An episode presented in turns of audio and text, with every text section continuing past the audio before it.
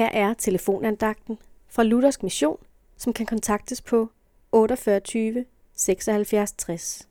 Andagsholderen i dag er Martin Højgaard. Alting går så stærkt omkring os. Der opfindes dagligt ting, der kan hjælpe med at lette vores hverdag. Desuden er vores arbejdstid gennem de seneste år blevet nedsat.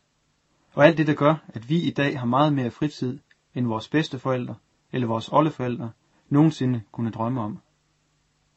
I den meget fritid ligger der en oplagt mulighed til at vende sig til Gud i, og til at fordybe sig i hans ord, eller til at folde sine hænder i bøn og i tak til ham i, for hans store og frie nåde.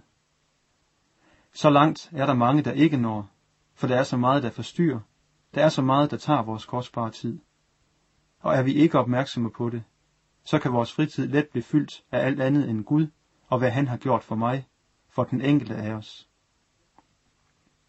Selv søndagen, som Gud gjorde til hviledag, helligede ham.